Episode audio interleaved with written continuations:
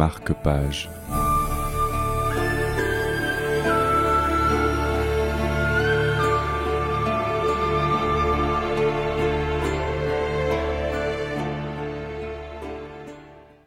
Bonjour à tous et bienvenue dans ce nouveau marque-page.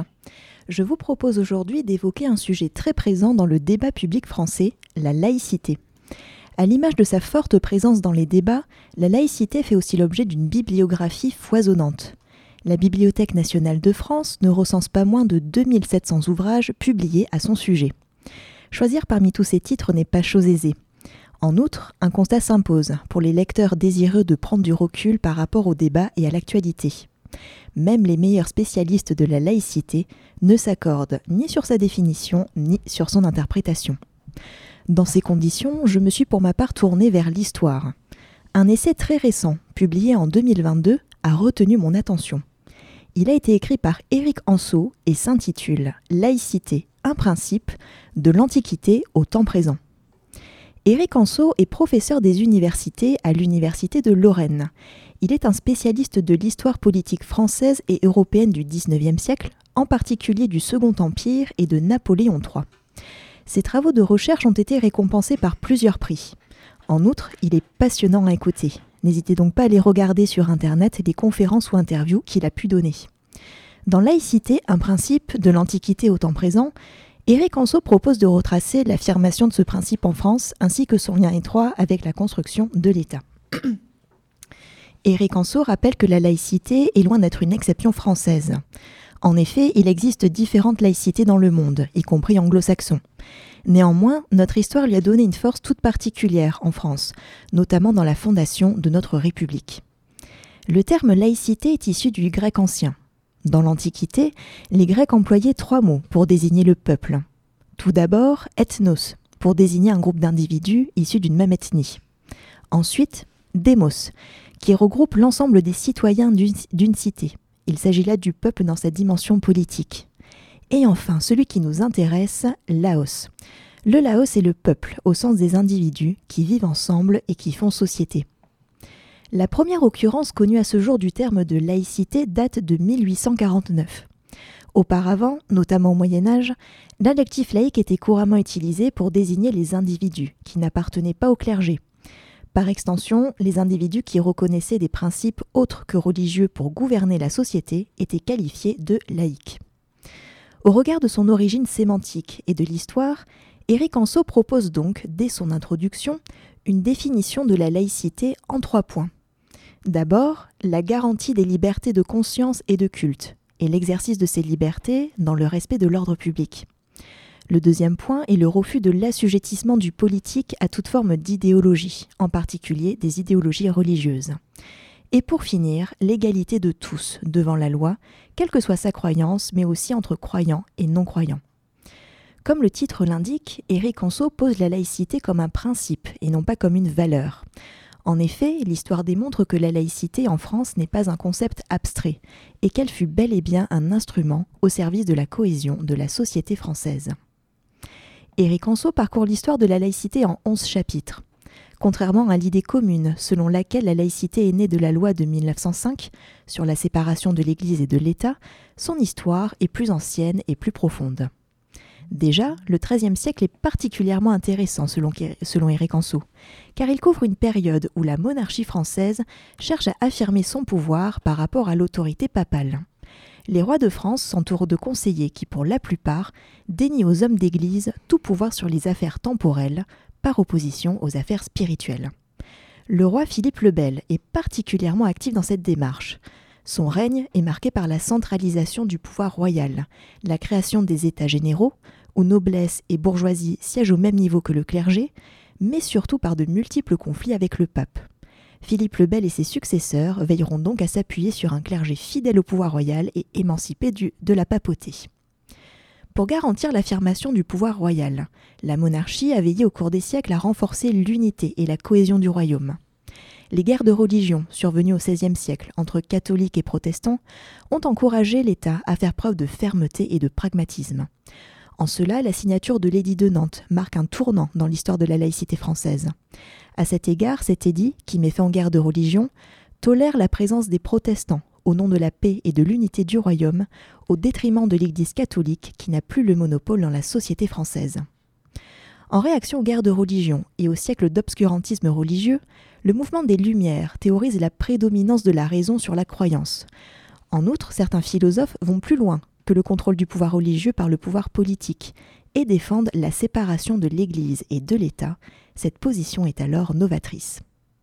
Le XIXe siècle qui suit est une période cruciale pour la laïcité française. Malgré la Révolution et l'avènement de la Troisième République qui marque la fin définitive de la monarchie en France, les partis républicains restent minoritaires parmi les détenteurs du pouvoir législatif, exécutif et judiciaire. Leur objectif est de faire progresser l'idée de la République dans la société française et d'affranchir cette dernière de l'emprise de l'Église. Pour ce faire, une institution retient tout particulièrement leur attention, l'école. C'est dans ce contexte que Jules Ferry, ministre de l'Instruction publique, fait voter une série de lois entre 1881 et 1886 qui instaurent une instruction primaire publique, gratuite et obligatoire pour tous les enfants.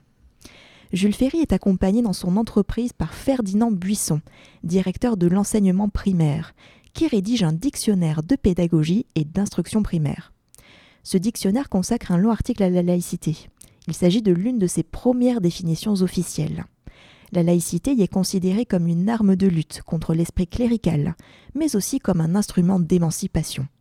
Ferdinand Buisson défend l'idée fondamentale que tout ce qui est commun aux hommes doit être supérieur et par conséquent enseigné aux enfants. Éric Anso consacre plusieurs autres pages aux différentes lois qui ont succédé aux lois Ferry et qui ont annoncé la célèbre loi de 1905 de séparation de l'Église et de l'État. Le délit de blasphème est abrogé en 1881, les cimetières sont déconfessionnalisés, les crucifix sont retirés des mairies, les prières prononcées avant l'ouverture d'une session parlementaire sont supprimées, le divorce est rétabli en 1884. En 1901 est votée la liberté d'association, qui met à mal les congrégations religieuses. Ces dernières sont alors contraintes de demander un agrément que beaucoup se voient refuser. La, loi de séparation de l'Église et de l'État, portée par Aristide Briand, est enfin votée en 1905. Elle met fin au concordat initié par Napoléon. L'État ne reconnaît ni ne salarie plus aucun culte. Éric Anso décrit de façon très passionnante le retournement de position des républicains, qui pour la plupart étaient fermement opposés à la séparation de l'Église et de l'État jusqu'au début du XXe siècle. Ce retournement s'explique en partie par l'affaire Dreyfus. Les républicains, jusqu'alors anticléricaux sans être anti-religieux, se sont radicalisés contre l'Église catholique, majoritairement anti-dreyfusarde. Une rupture des relations diplomatiques entre la France et le Vatican, provoquée par divers sujets de discorde, n'a pas non plus favorisé un apaisement des relations entre l'Église et l'État. Il va de soi que la mise en application de l'ensemble de ces lois a entraîné des heurts au sein de la société française, encore très pratiquante la laïcité a fini par faire consensus avec la Première Guerre mondiale. À cet égard, des soldats de toute confession se sont retrouvés dans les tranchées pour défendre la France. Cette expérience commune a convaincu les Français que l'appartenance à une même patrie était plus importante que l'obédience religieuse de chacun. Depuis les années 1980, la laïcité est pourtant régulièrement remise en question, du fait du développement de l'islam en France. Éric Anso consacre un chapitre de son essai à cette question. Du fait de la mondialisation, notre, modèle universaliste s'est retrouvé en concurrence avec d'autres modèles plus libéraux. En outre, la révolution islamiste iranienne de 1979 a radicalisé certains courants de l'islam. Dans ces conditions, des études évoquées par Eric Anso ont attesté la volonté de la part de ces courants islamistes radicaux de tester la République française en attaquant l'un de ses principes fondamentaux qu'est la laïcité.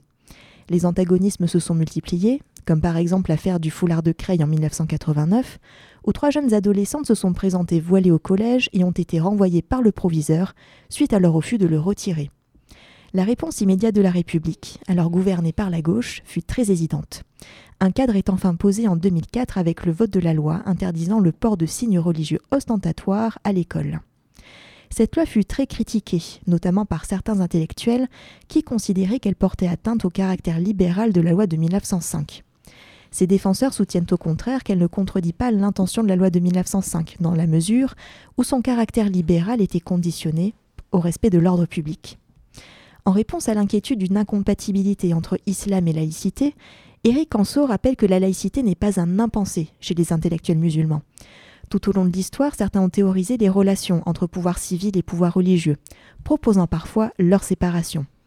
Il rappelle aussi que la France, du fait de son passé colonial, dispose d'une longue expérience de l'islam qui lui permettra de répondre aux différentes problématiques qui se posent à elle.